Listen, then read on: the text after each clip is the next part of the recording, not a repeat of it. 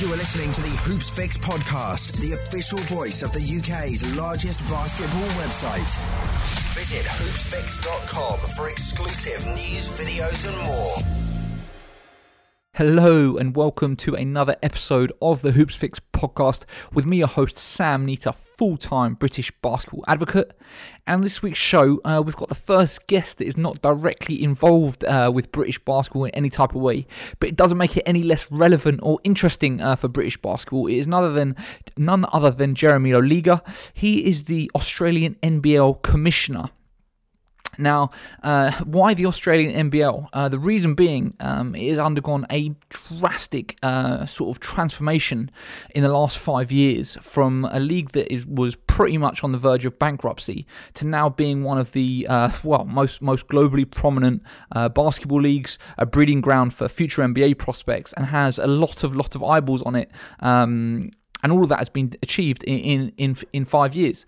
Now, like the BBL, it had its heyday back in the 80s, 90s. It was huge. Um, and then it kind of went through a, a, sort of rough patch and has now been coming out, coming out of that. Um, what happened was in, in 2015, Larry Kestelman, who was then the owner of, of Melbourne United, actually known as Melbourne Tigers at the time, has since rebranded.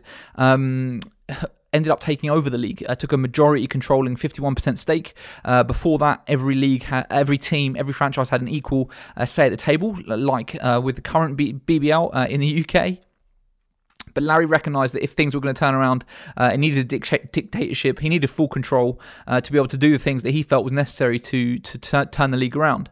Uh, he paired up with with Jeremy. Uh, Jeremy was he used to work. With, Jeremy used to be a lawyer, and um, Larry was one of his clients they kind of looked at it uh, and put together a, plan and felt that it was a viable uh, project to uh, really get their teeth sunk into.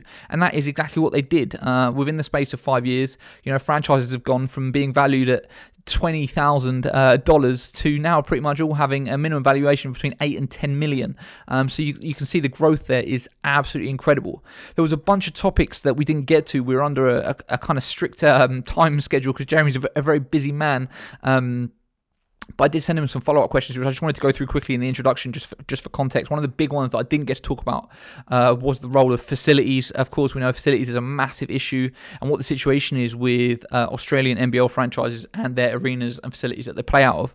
Um, I asked whether the situation was the same as the UK uh, and kind of what it is, and he replied that uh, yeah, for the most part, it, we are in the same situation in the UK in this regard as you have described it. I asked whether then uh, that the same applies for practice facilities, um, and he responded the same applies. Sadly, so again, massive parallels. Uh, they do not own the owner readers, which means they do not make be able are able to make money out of it with other bookings throughout the course of the week. Um, they do have to pay to hire it. They don't get secondary spend on on game nights, um, so it's a challenging situation. And then the second question was about TV and the importance of free to air television in particular, uh, because we did not get to speak about that. And he said uh, free to air continues to be the biggest driver, uh, sorry, the biggest direct influence on domestic ratings. However, the emergence of OTT services into international markets is very quickly becoming just as important from a revenue generating perspective. So there's just two things we didn't get to cover. Um, but yeah, obviously, there was a bunch of stuff we did cover, and I think it's a really interesting story to get your teeth sunk into.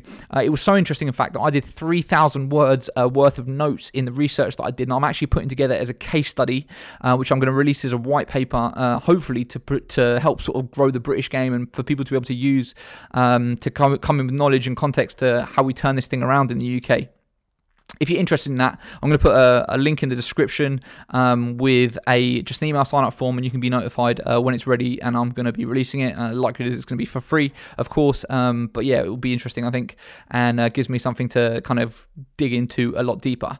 Anyway, as always, before we do get into the show, please take two seconds to out our Patreon account, patreon.com forward slash hoopsfix, P A T R E O N dot com forward slash H O O P S F I X.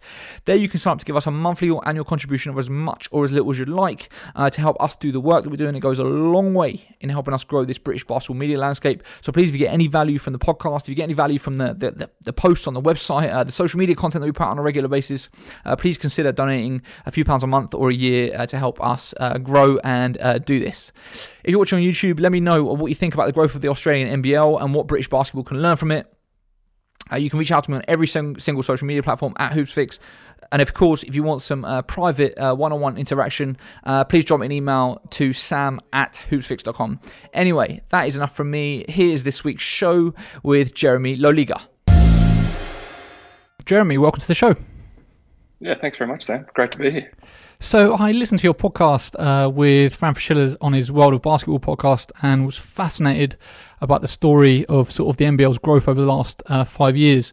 But in particular, because I found that there was a lot of parallels between um, the situation the NBL kind of was in and uh, the BBL, the British Basketball League that, that we've got going on over here in the UK. So I kind of I would love to start just by talking about um, where the league was when when you first got involved, uh, what sort of the backstory was, and and how you sort of came into into being involved with it. Yeah, no, no problem. The I was going to say cut a long story short, but it's worth going into the long story. The the situation was that the National Basketball League in Australia was thriving back in the late 1980s, or most through most of the 80s and then the early 90s. And for those of your listeners who who know anything about Australian basketball, they'll probably know the name Andrew Gaze. He's um, undeniably the best player to ever lace them up uh, in the NBL, at least the best Australian player. Um, and he's probably the name most synonymous with Australian basketball.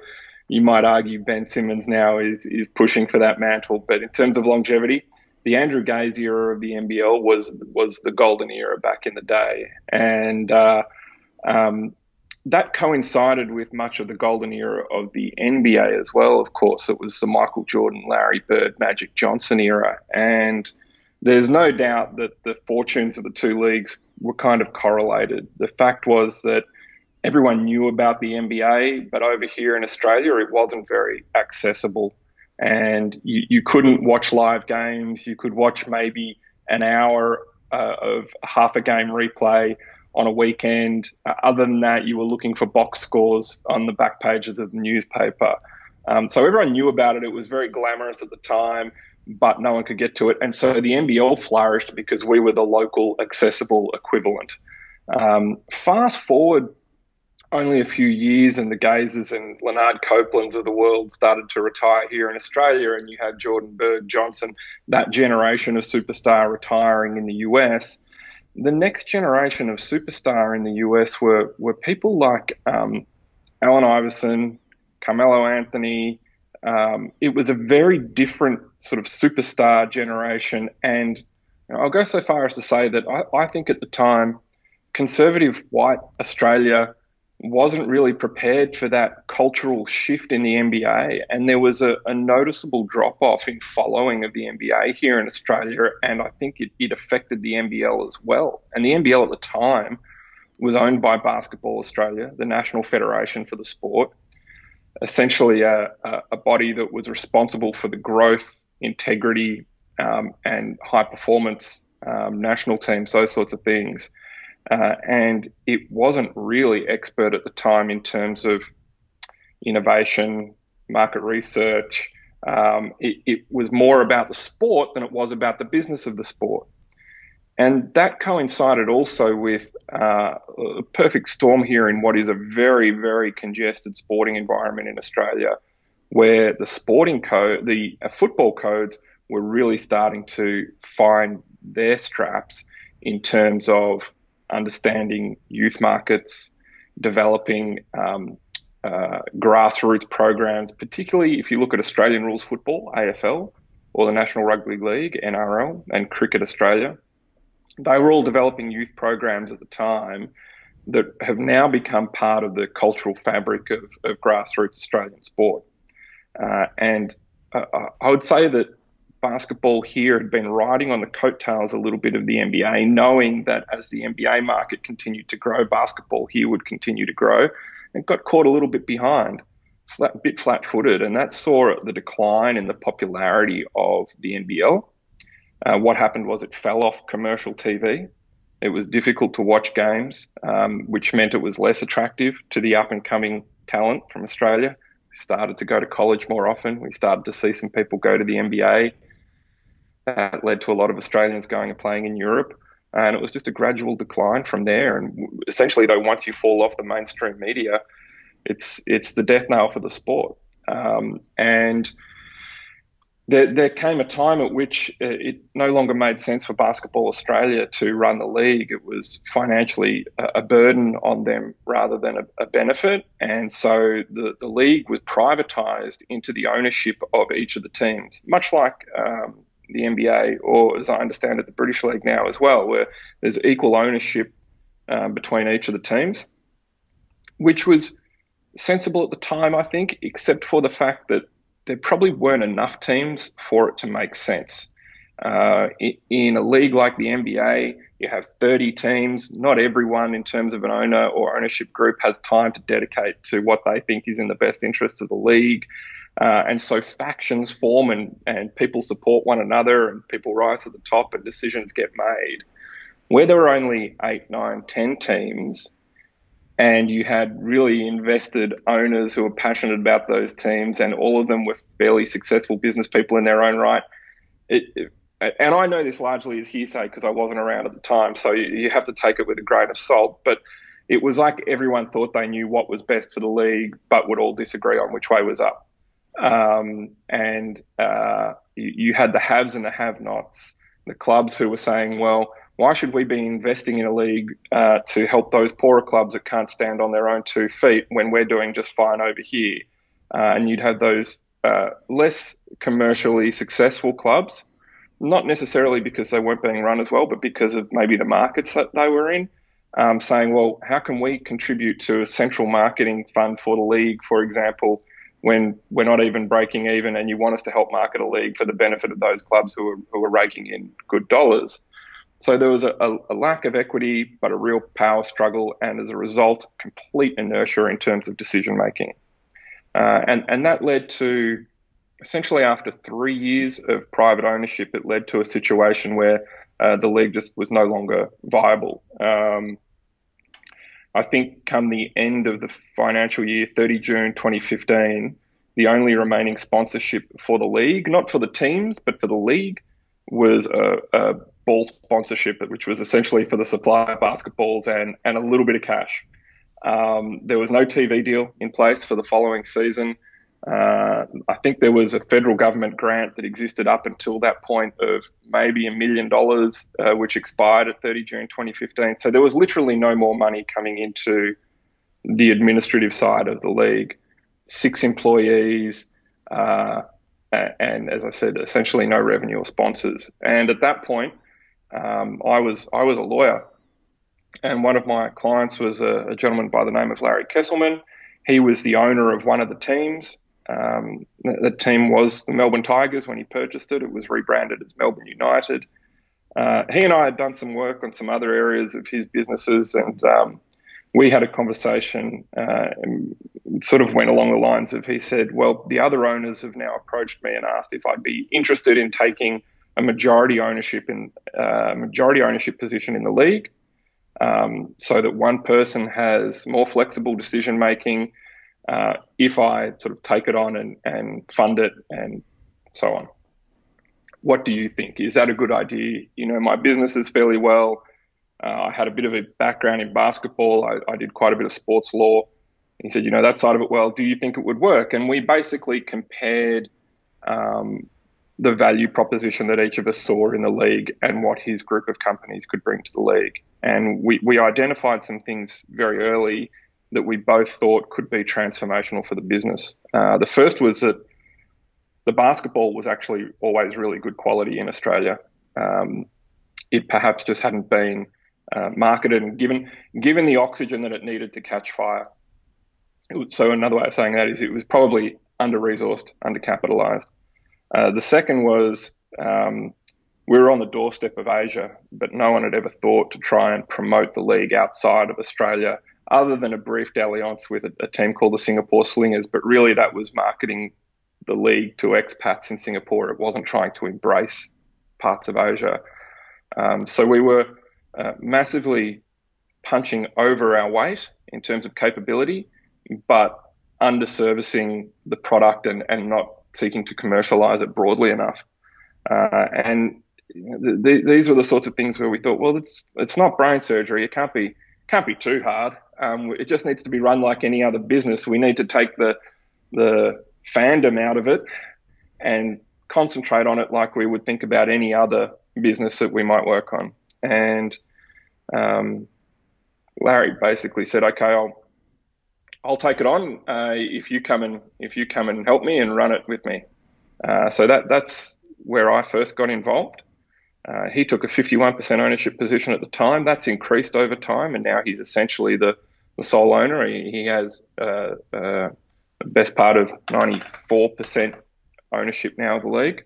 Um, and since then, we, we've sort of gone from strength to strength by focusing our decision making on putting the fan first, um, re-establishing the credibility of the league in the minds of uh, real Australian basketball fans first and foremost, so that we can talk about ourselves as a product of which the nation is proud, and then that gives us a, a bedrock to go and take the product to the rest of the world. And we can we can talk about that some more, but.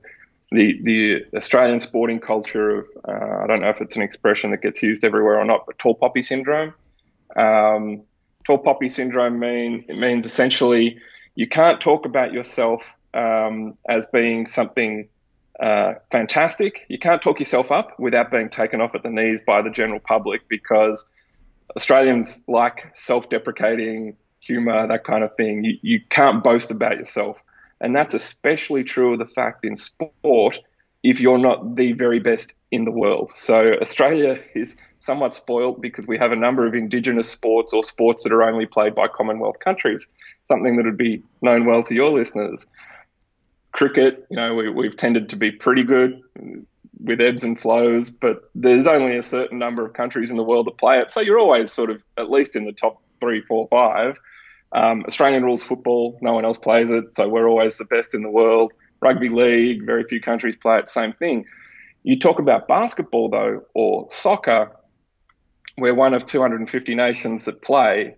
Uh, we're removed geographically from the rest of the world you've got a big shiny product like the NBA that everyone is comparing us to, and all of a sudden Australians had this sort of sense of, well, I can't follow the NBL. That's a bit embarrassing uh, compared to the NBA, and so that that was one of our first ambitions was to give Australians the confidence to talk about the NBL in a way that they were proud of it, talk about the NBL in the same breath as the NBA, and and that we couldn't shy away from the comparisons anymore if we were going to genuinely take the product outside of Australia and make it relevant to the rest of the world. So that's been a really interesting journey, and again, one, one that I'm happy to talk about. I'll, I'll, let you sort of lead the way in terms of what aspects of it you'd like to know more.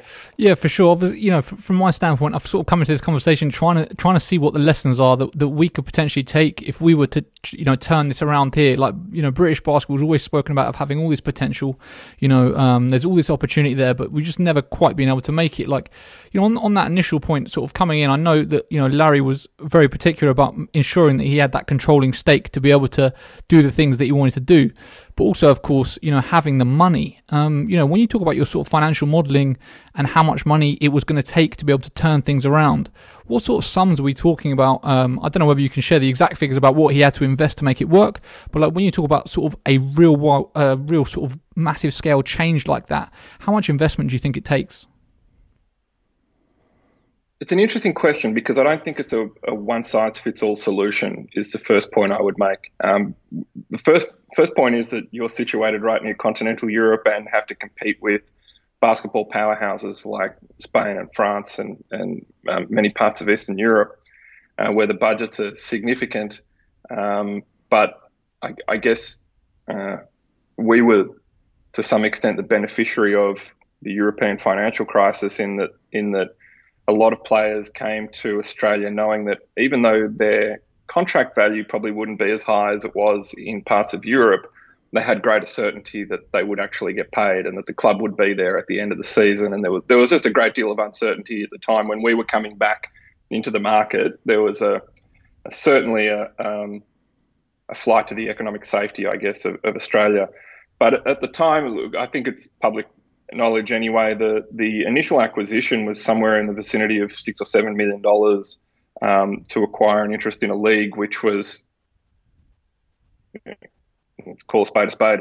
It was making a significant loss, um, and so the it wasn't so much a purchase price; it was a um, contribution to, to operating capital. You know, guys, I'll, I'll take on 51%. Um, and I will commit to spending. And it, the commitment was somewhere in the order of $7 million over the first three years to try and turn this thing around.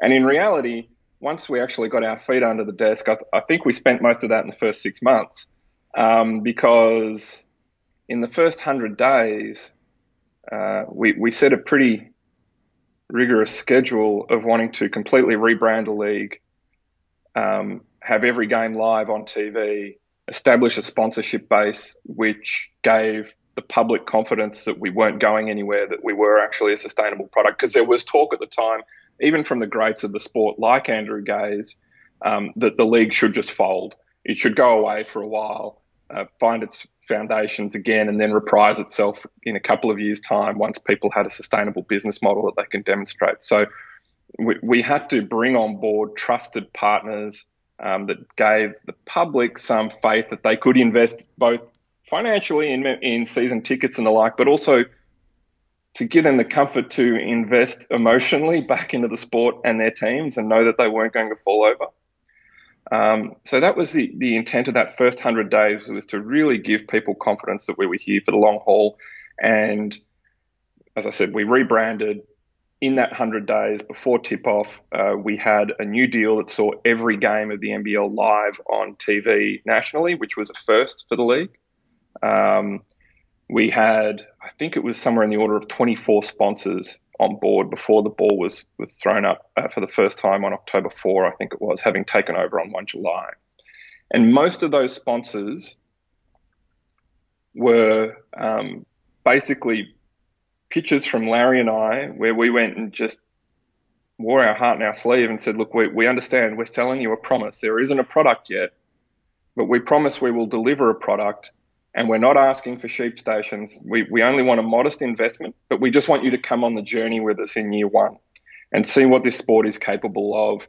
And we're putting our reputations and and his bank balance on the line, um, and, and we will make you proud and then in a year be prepared for the fact that after we've over delivered in year one, we're going to come and ask for some more significant money. Um, once we've demonstrated it can find its feet, we want you to help us make sure that it takes off.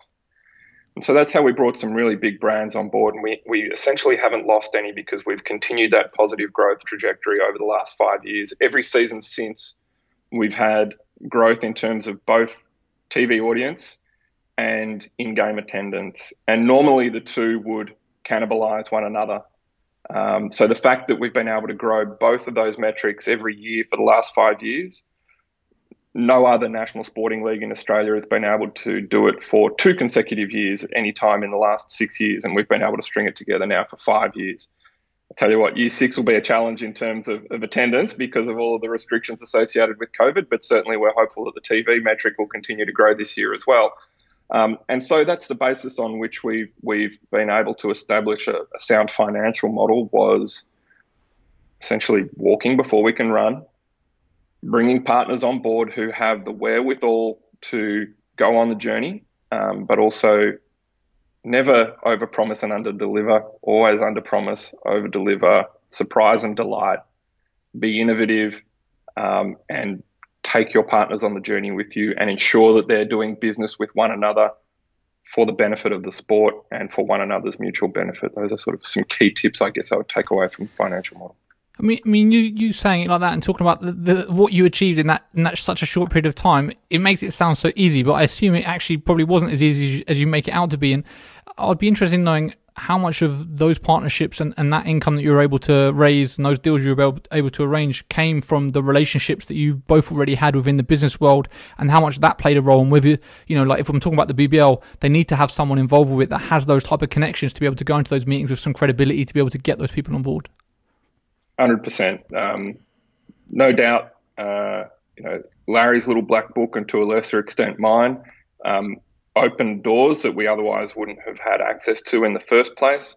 One of the great reasons I got involved in sport in the first place was this notion of sports diplomacy. Uh, and, um, you know, I, I, was a lawyer, as I said. I did a lot of cross-border mergers and acquisitions type work, and and a lot of that was uh, inbound investment into Australia from China. So a lot of my time was spent on deal making with with Chinese clients or Chinese counterparts, and trying to get in to see a decision maker in China uh, as a Westerner, I found incredibly difficult and frustrating without language and all the rest. Until I stumbled upon one day uh, a, Chinese entrepreneur who happened to have a passion for basketball and and the relationship, the dynamic of that relationship and the conversation just changed very dramatically. And that was sort of a turning point for me where it, it came to the, the penny dropped, I guess, that sport was really a common language and could put people at ease and you could talk about um, what you have in common without necessarily being able to to speak with one another in, in a native tongue. And we went to games and we, we formed a bond, and that made it much easier to talk about business. Uh, the reality is, basketball is the second most popular team sport in Australia in terms of participation. So everyone here has some sort of connection with it. Their kids play, or they played when they were young, or so it's very easy to find a talking point around basketball. And so to go and talk to a sponsor about metrics and the TV product and just the the direct business of basketball was a challenge. But to go and talk to someone that you know and say to them, "Hey, I, I know you like basketball. I know your kids play." Or I know you used to go back in the day, your business, perhaps prior to your involvement even, was a sponsor back in the 80s and 90s. We've all seen the product work here in Australia. We know what success looks like. We know that it's been huge in other parts of the world. Take a look at the growth of the NBA over the last decade that was an easy conversation. Um, and so, as I said, we were selling a promise, not a not a product. We couldn't point to the metrics, so we were relying on our relationships to open the door, and then not having a direct business conversation, but having a trying to have a personal conversation about personal connection with the sport. Um, we know it's family friendly. We know that boys, girls, men, women all age groups, any ability can play basketball. It's incredibly inclusive. It's very multicultural. Take it back to its its um, core fundamentals that we all have in common um, with people who you have a relationship with, and it, it makes it a, a very sensible value proposition in my mind. How crucial do you think it is um, to have that relationship with uh, the national governing body, uh, Basketball Australia. You know, I know that obviously when, when you first got involved, uh, the the league had been decoupled from from the federation, and then sort of when you became involved, I know Basketball Australia obviously put out that statement, essentially endorsing kind of what you were doing and saying they were on board. And of course, fast forward to today, I think in 2019, you you announced this partnership where you've essentially now taken over the commercial rights for the national teams and doing stuff at the grassroots levels, and you have a very close working relationship with the federation here in in um in the UK, like even though the, the British Basketball Federation sort of gives an operating license to the professional league to be the professional league, outside of that, they're very separate entities. They don't work very much in tandem, I would say. Um, and I'll be interesting just to kind of hear you riff on that a little bit and talk about sort of the relationship with the with the national governing body and how much of a role that has to play in the growth of the sport. Yeah, it's been a relationship of trials and tribulations. I can tell you, there there was there were periods there where the two entities just simply didn't trust one another, um, and I think that was born out of an era where it felt like the two entities were competing.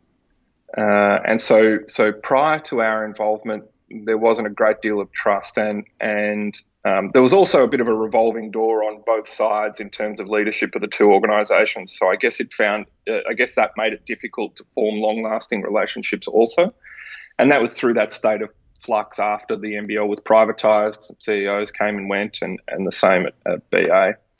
Um, but over time, I think the two organisations have come to realise that what's in the best interest of the sport is that we both identify what we're good at, uh, what we're not so good at, and what we can help one another with, uh, and what we need to do independently of one another.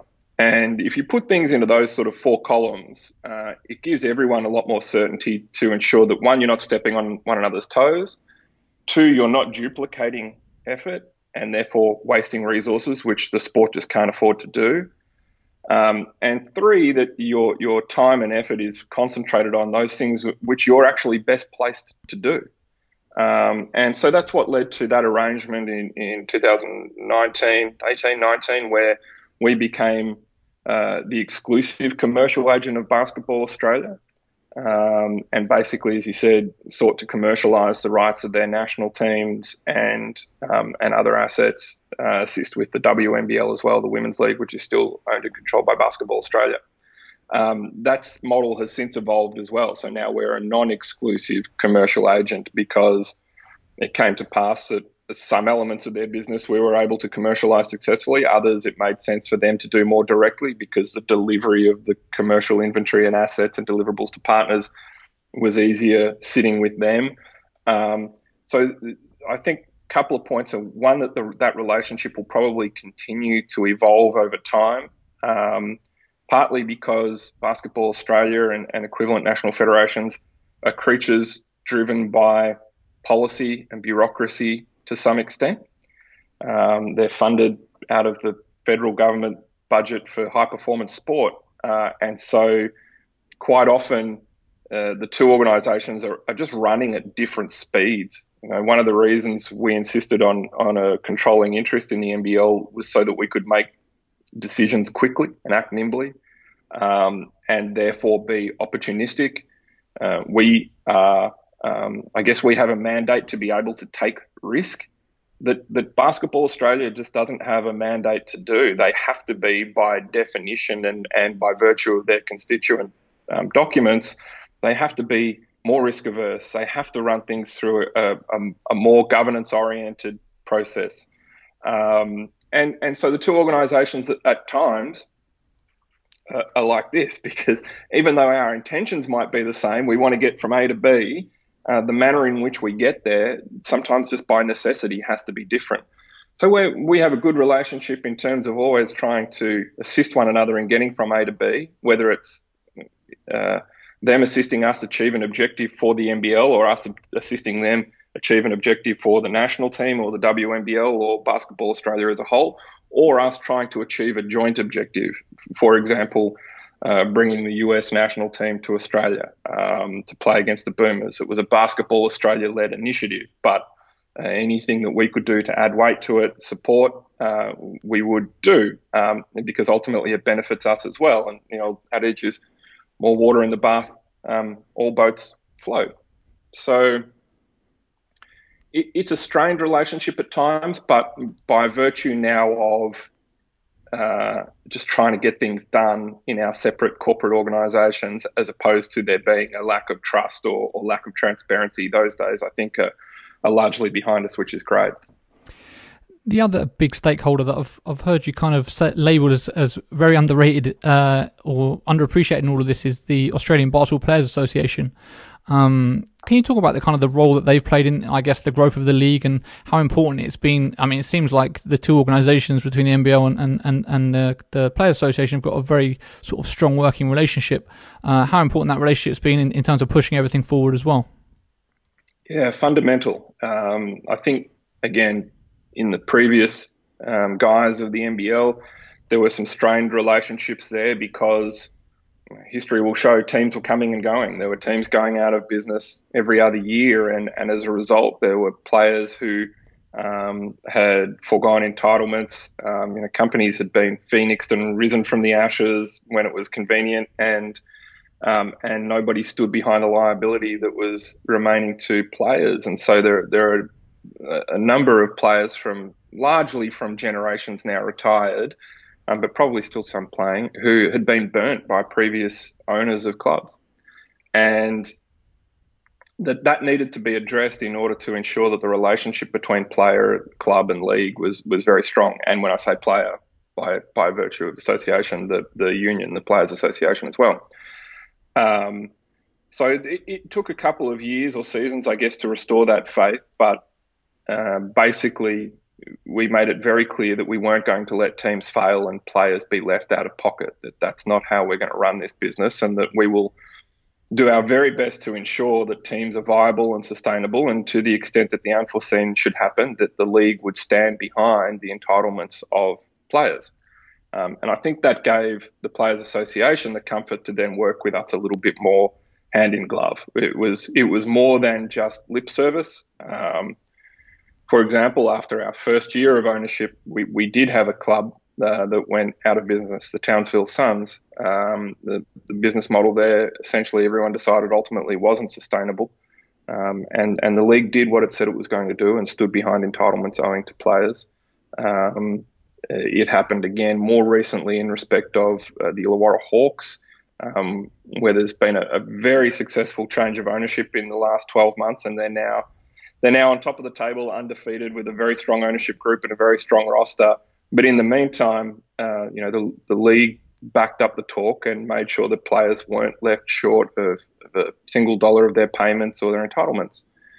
So, living up to the lip service for the players, I think, was an important part of restoring the faith in that relationship. And they are an absolutely crucial part of the business. They are the united voice of the players. They're the players that take an interest in representing, I guess, the senior players who represent the bulk of the players in terms of liaising with the Players Association are really intelligent guys um, who have played all around the world uh, and um, and who are adamant to ensure that our players are getting what they deserve um, in terms of recognition, um, in terms of remuneration, um, and uh, at, at, the moment, know, the league's doing well, but it's not like we're swimming in cash.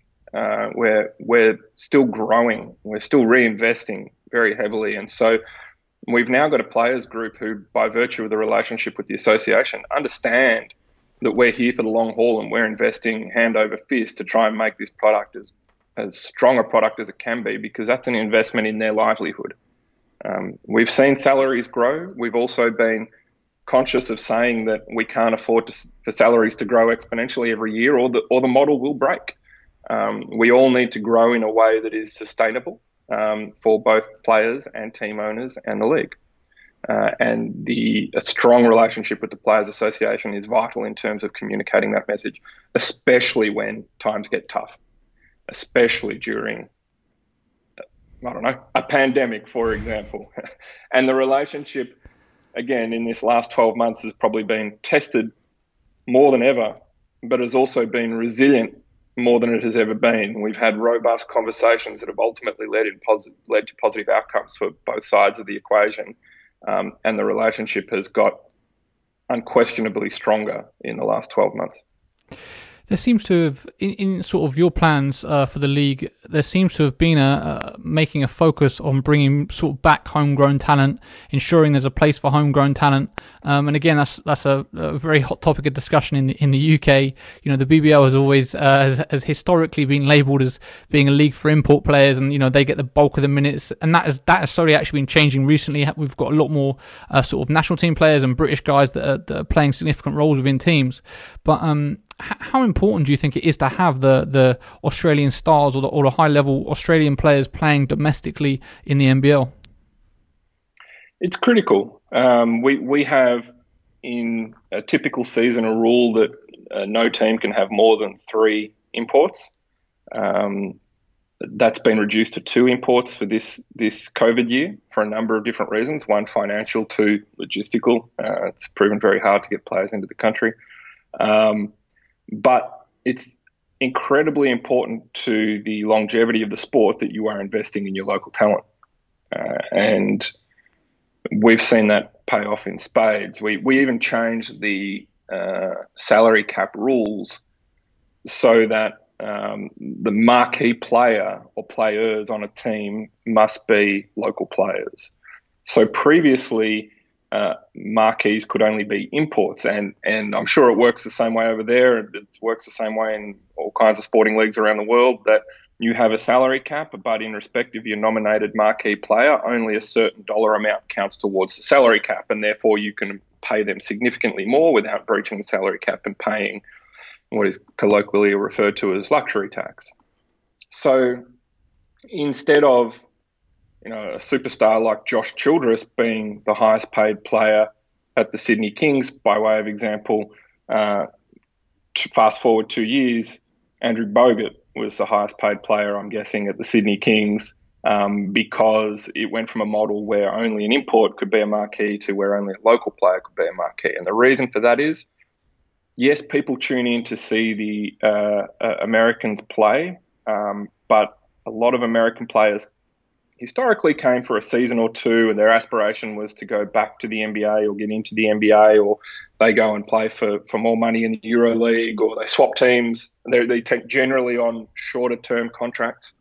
Whereas all of our research suggested that fan loyalty was actually stickier with our local players. They wanted to support someone that grew up around the corner or that went to the same high school as, as they did or that they had some kind of connection with. And so it was incredibly important to us that if you had two players that were of similar capability, um, and one was Australian and one was American, and they were both essentially asking the same money, um, that there was some kind of incentive there for a team to go for the local player.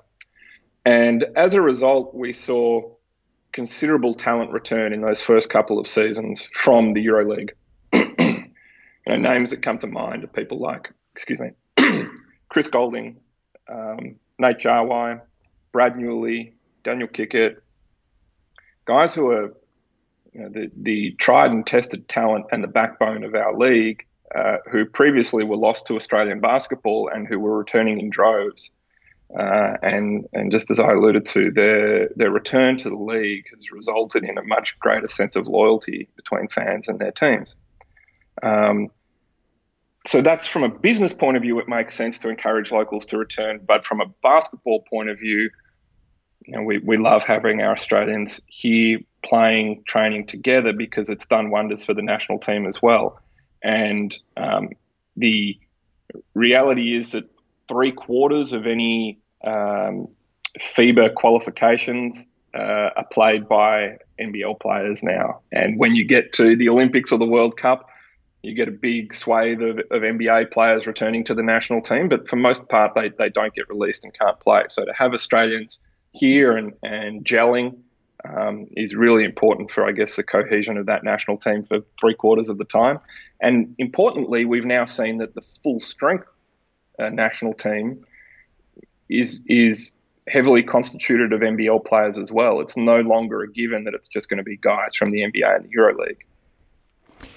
I'm, I'm going to jump around here because there's a few different things that I, I, want to cover. But in terms of the actual um, the structure of how the, the NBL works in terms of decision making, you know, you said that you you have the majority, sort of the controlling stake, so that you can make decisions quickly. You know, if if you know Larry's got this 94% stake in in the league how does it work with the franchises? Is it a case of like, uh, you know, you pay a license fee, then, but ultimately it's the league that's making decisions about the directions, and then the franchises have to follow what the league says? Like, kind of how, what is the decision making process and how does it work? That's essentially correct. So there's a, a license fee that is paid by any new licensee. Um, so we, have recently introduced the Tasmania Jack Jumpers into the competition, who will who will join in October of this year. Prior to that, it was the Southeast Melbourne Phoenix. Those are greenfield licenses, so the new owners pay a license fee to acquire that license. Um, after that, it's a it's a fungible asset um, that can be sold by the licensee, uh, and in which case they get to monetize that asset. There there is not an annual license fee, um, so it's a one off. At least at least that's the way that it works at, at present. Um, and in terms of decision making, you're essentially correct. We we set the rules by which all the franchisees operate, uh, and we do so in the best interest of the league as a whole. And that's the important part: is that by not having the, the various teams as stakeholders, sorry, as decision makers, there's not um, it's not a power struggle to see which uh, which owner rules the day and gets an outcome that is in the best interest of their club. We've instead got uh, an organisation who is best suited to making decisions in respect of the interests of the league as a whole. Um, now, that's not to say we, we make those decisions without consultation. Uh, of course, we do. We meet regularly with uh, the CEOs and general managers of all of our clubs, and we have separate meetings with the owners of all of our clubs. And, and any sort of significant or material decisions uh, always done by consultation, but not by uh, majority vote. So uh, we go out and we seek the opinions of all of our stakeholders, and then ultimately we make a decision that is in what we consider to be the best interest of the, the whole. And I assume that they buy in even more when they see the success of the league and their revenues and, and everything else grow as well, right? Um, so it ends up being yeah. I mean, ultimately, most of the owners of the teams now have, have bought in relatively recently, and certainly within the last three, four years since we've had control. And so they, they bought in then to the the um, into a product that they saw was growing, and they uh, invested in good faith, understanding that we would continue to do our best to grow the league and by virtue the value of their franchises. Um, it's not to say that every decision is popular with every owner of every team. Uh, in, in, as in all walks of life, with most decisions that involve uh, groups of stakeholders, there are usually some winners and some losers. Um, but ensuring the competitiveness of the competition, ensuring the entertainment value of the competition, uh, you know, as I said earlier, you've got to put the fan at the center of every decision that you make, and that that's ultimately what we're about. And the competitiveness of the competition since we've taken over and started making those decisions has been incredible. We've had. Um, I don't know about last season, but certainly the first four seasons, uh, three of those four seasons were the most competitive in NBL history in terms of average winning margin. And the history of the NBL is, is not short. It's been around now for 41 years, 42 years. Um, and to say that you've had three of the four most competitive seasons on record is not by accident. It's because there are mechanisms there that ensure the competitiveness of the game and therefore the quality of the entertainment. Does the league own any of the franchises anymore? Yeah, it's a, it. We do. Is the short answer. Um, and there's a distinction between the league and and Larry personally. So we've got this vexed history whereby he was the owner of a team um, and was asked to become an owner of the league uh, and couldn't essentially be asked to well, you, you must sell your ownership in the team otherwise he would have been a, a forced seller and wouldn't have been able to realize market value but uh, as I said earlier, Larry was the owner of the Melbourne Tigers, which became Melbourne United, and has been gradually selling down his interests in in Melbourne United. So he personally owns 25% of that club, I think, still roughly, but has next to nothing to do with with its operation. It has a, an independent chair and and owners who run that. Um, we are currently in a similar process with the Brisbane Bullets. So the Brisbane Bullets were one of the most successful clubs in, in league history. They were one of the um, inaugural clubs back in 1979. Uh, unfortunately, there was a period where their owner at the time uh, suffered a financial downturn and the Bullets disappeared for a period of eight years. And Brisbane, capital city of Queensland, for those who don't know it, the third largest city, I think, in Australia, was fundamental to us being able to call this a truly national league and so one of the things uh, we did right off the bat when we took over was said Brisbane will be returning to the competition. Um, previous administrations had said the same thing and then didn't deliver. And so, in order to ensure that it wasn't reliant on any white knight funding the return of the team, we put up our hand and said, we're going to own and operate the team until it's at a position where we think it's sustainable, at which time we will seek to privatise it.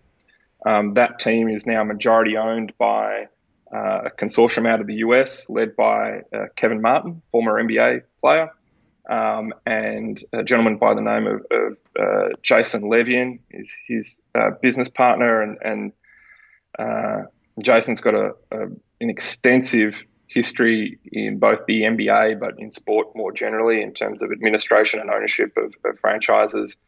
And we're going through a phased approach to that um, sale process as well. So the league has a minority interest still there that is being phased out as we hit certain benchmarks and milestones along along the way. Um, so after that, there will be no more league ownership in those two teams, and then we have the Jack Jumpers who were introduced into the competition next season.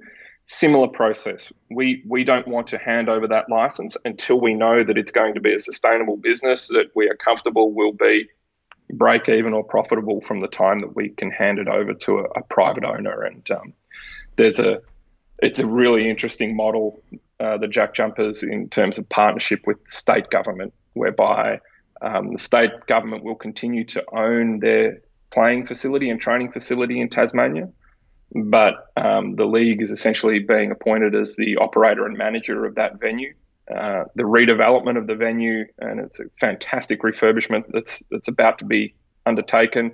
It's being funded in joint venture between uh, the, the league and the government. Jack Jumpers will have a fantastic new home and a, and a significant um, major sponsor who will be the state government of Tasmania. So we're very excited once we get that up and running about going through the privatisation process there also one of the sort of the key themes in all of this is kind of having having that control, that centralized control. I, have seen you in previous interviews talk about sort of the centralized marketing as well. You know, when I when I sort of go on the NBL website, you know, the website's looking super clean. I click on any of the franchise websites, and again, it's the same type of layout, same sort of theme. Everything looks professional. Everything looks good. You know, here in the UK, we've got one BBL website that looks very different to all the different franchise websites. Franchises doing kind of what they want online. Like, how important right. do you think it is to have that sort of centralized approach where you know there is that brand where you kind of for a fan you go on there and you know what you're going to get for each franchise or the league and having a sort of uniform approach across the entire spectrum? I think it's incredibly important that the consistency and quality of your product is uh, um, across the board, and and it's too simple to refer to it as a franchise or franchisee model, but that is a nice approximate, approximation. And so, similarly, if you walk into a McDonald's store anywhere in the world, you know relatively quickly what kind of product you're going to be presented with, and it's usually presented in a very similar way. Uh, we think about it in much the same way. So the the framework um, uh, is determined by the NBL, and then we make it available to teams. So we we essentially administer the architecture of those sorts of things but the, the CMS, the, the, content management system, is handed over to the clubs. So they're determining the content um, and we're determining the way in which it's presented to the public. Having said that, we also have a relationship with many of our clubs where we assist them with their design, um, with their content. There's a lot of sharing that takes place. Um, and uh, as a result, yeah, we're, we're really proud of our digital personality, if you want to call it that, as a sport. Uh, we look and feel a bit different to lots of the other major sporting properties here in Australia. Um, we have a almost a different you know, nomenclature or vocabulary into to other sports here in Australia because we're not trying to paint ourselves as part of the Australian fabric. We're trying to paint ourselves as part of this global cultural phenomenon, which is basketball. Um, and uh, there are a lot of learnings that we take from clubs and which clubs take from us, and um, uh, sharing all of that as best you can. Again, it comes back to my point about Basketball Australia earlier too. Not duplicating resource where you don't have to, concentrating the expenditure of those resources on the bits that that where you are truly competitive, i.e., out on court, and not competing uh, in terms of who has the best website uh, there's a lot to be said for that. How uh, important do you think uh, sort of digital and social has been to the growth of the NBL over the last five years? You know, I know you did the you've got the, the, the deal with Twitch, which is obviously quite forward thinking. Um, you know, and of course the LaMelo Ball effect, which has been huge for for the league. But can you kind of talk about the role that digital and social has had in in the growth of the league? It's been extremely significant because it's led to the democratization of sporting content. Um, one of the hallmarks of, I guess, our evolution over the last few years was that we took back control over our production of our broadcast product. And by doing so, and the fact that we were receiving modest to no media rights fees domestically, we were able to share that content content far and wide. Um, you know, I always used to say a couple of years back, if you love something, set it free. As in, produce great content and then share it as broadly as possible. Um, because first, we, before we could get the revenue, we needed to increase reach and we needed to increase relevance, and revenue will follow. Um, so, uh, when the early days of our broadcast product were unknown in terms of where we would be shown, and this is back in that first 100 days, we made the decision to make uh, NBL TV available to everyone in Australia for I think it was $5 a month um, and that we would ensure that every game was available uh, live nationally and to some extent internationally, regardless of whether or not we had a TV deal in place. We safeguarded ourselves against this very rapidly evolving media market, sports media market, is, is continues to be so dynamic and unpredictable that at least we gave ourselves a backstop, and that was we know the digital space, and that will be um, that will be our home if we need it to be. It's continued to evolve, as you say. Twitch is a really great platform for us because people can engage with one another while they're watching a game, share those live moments, which is what we're all about. Facebook is another great one and, and very much leveraged off the back of um, our um, relationship with LaMelo Ball and the fact that they had Ball in the family at the time. The most viewers we've ever had for a game was largely uh, US viewership on Facebook when LaMelo Ball took on and the Illawarra Hawks took on the Sydney Kings and Andrew Bogut last year with, with over 2 million live viewers. Um, first time we'd ever had a result in the millions.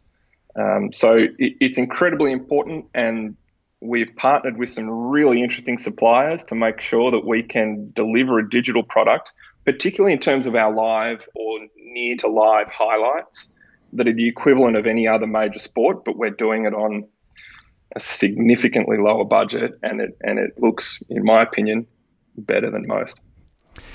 You know, you're five years down the line, millions invested. Is the league in a place now where it is profitable, or do you still think that's a few years off? Uh, look, had it not been for COVID this year, I think there was it was every likelihood that we would have been profitable this season. Um, now we wouldn't have been rolling in in profits, um, but certainly profitability I don't think is too far away depending on uh, how everyone recovers from COVID. Uh, but this year, we're all digging deep, team owners, the league, making sure that everyone gets through. Um, but I, I, don't think that's too far away. How much more room for growth do you think the NBL has? Huge room for growth. One of the one of the challenges we have is that we're now selling out stadiums quite frequently, um, which is a great problem to have. But the the difficulty, I think, is how do you take a product that is so good in venue and translate it to TV so that you then have exponential TV audience growth as well. And while we've had TV audience growth each year, it's started from a very low base. Um, so we're still not anywhere near competing with the football codes over here in Australia uh, on a domestic basis. On an international basis, we're doing quite well. But on a domestic basis, so much room for growth in terms of TV audience, and that's all about getting on um, the right platforms and programmatic viewing, so that fans know when and where to tune in all the time to see to see every game live. And just finally, you know, one of the key things I always say about British basketball is that uh, we need to get the mix right of, of not just basketball people, but business people, people that have got the knowledge of both. And I've kind of heard you say very similar things where you, you can't just have a business person that has no knowledge of basketball. You can't have a basketball person that knows just about business um, or basketball. Can, can you talk about kind of the, the, the role that people have to play and how important it is to have the right people involved to be able to push something like this forward? As in any organization, it's essential. But a, a significant part of our decision making was when we were restructuring uh, the organization, don't just recruit basketball people because too often in the history of the league, um, it was people who were too fanatical about the sport and therefore lose objectivity. Uh, they, they couldn't see the wood for the trees. Um, and sometimes you need to make hard decisions uh, to ensure that the long term success of the business prevails. Um, and th- th- this is one of the things that also led me to a career in sport was working in governance. I couldn't understand why person A running their own private company or indeed a listed company, a public company, um, would be incredibly dogmatic and stick to every commercial guideline in terms of governance from a, a, business point of view in that context, and then would give up their time to be a, a pro bono non executive director on the board of a sporting club and would constantly look the other way um, because you know, let's just do it for the boys kind of thing. Let's let's just get it done, and uh, they, their sense of objectivity would, would go out the window. Um, and uh, it, it can't work like that. You can't be in a situation where you're allowing the, the wool to be pulled over your eyes by virtue of your fandom of the sport. Perfect. That's a perfect place to leave it. I want to be respectful of your time. Thank you so much for taking the time. It's hugely appreciated, and hopefully, uh, British basketball at some point in the near future will be exactly where the NBL is getting to these days. Uh, your your growth has been inspiring, so please keep up the great work. Thank you very much, Sam. And let me just say, uh, in uh, in the last three or four weeks, I've had a number of conversations about British basketball with various different unrelated parties um, who uh, who lead me to believe that the future of British basketball is is heading in the right direction, and um, uh, it, it's fantastic that we're going to have uh, another English-speaking country um, at the forefront of the basketball world, hopefully in the not too distant future, um, because what it makes for is really interesting transfer of talent around the world as well. Um, so we wish you the very best of luck over there in the UK, and uh, look forward to getting along to a game soon. Thank you so much. Good on you, Sam. Psst. Hey, podcast listener bet you weren't expecting to hear from me again. Now that you've listened to the show, please take two seconds to take your podcast player out of your pocket and give us a rating and review on iTunes. It would be massively appreciated and goes a long way in helping us spread this content far and wide. Literally, take your phone out of your pocket right now, uh, open up your podcast player, go to the Hoopsfix podcast. You'll see the option to leave a rating and review. Drop us a five star if you love it, and uh, if you could take two seconds just to write a review as well, it would be massively, massively appreciated. Thank you, and speak to you next week. You are listening to the Hoopsfix podcast, the official voice of the UK's largest basketball website. Visit hoopsfix.com for exclusive news, videos, and more.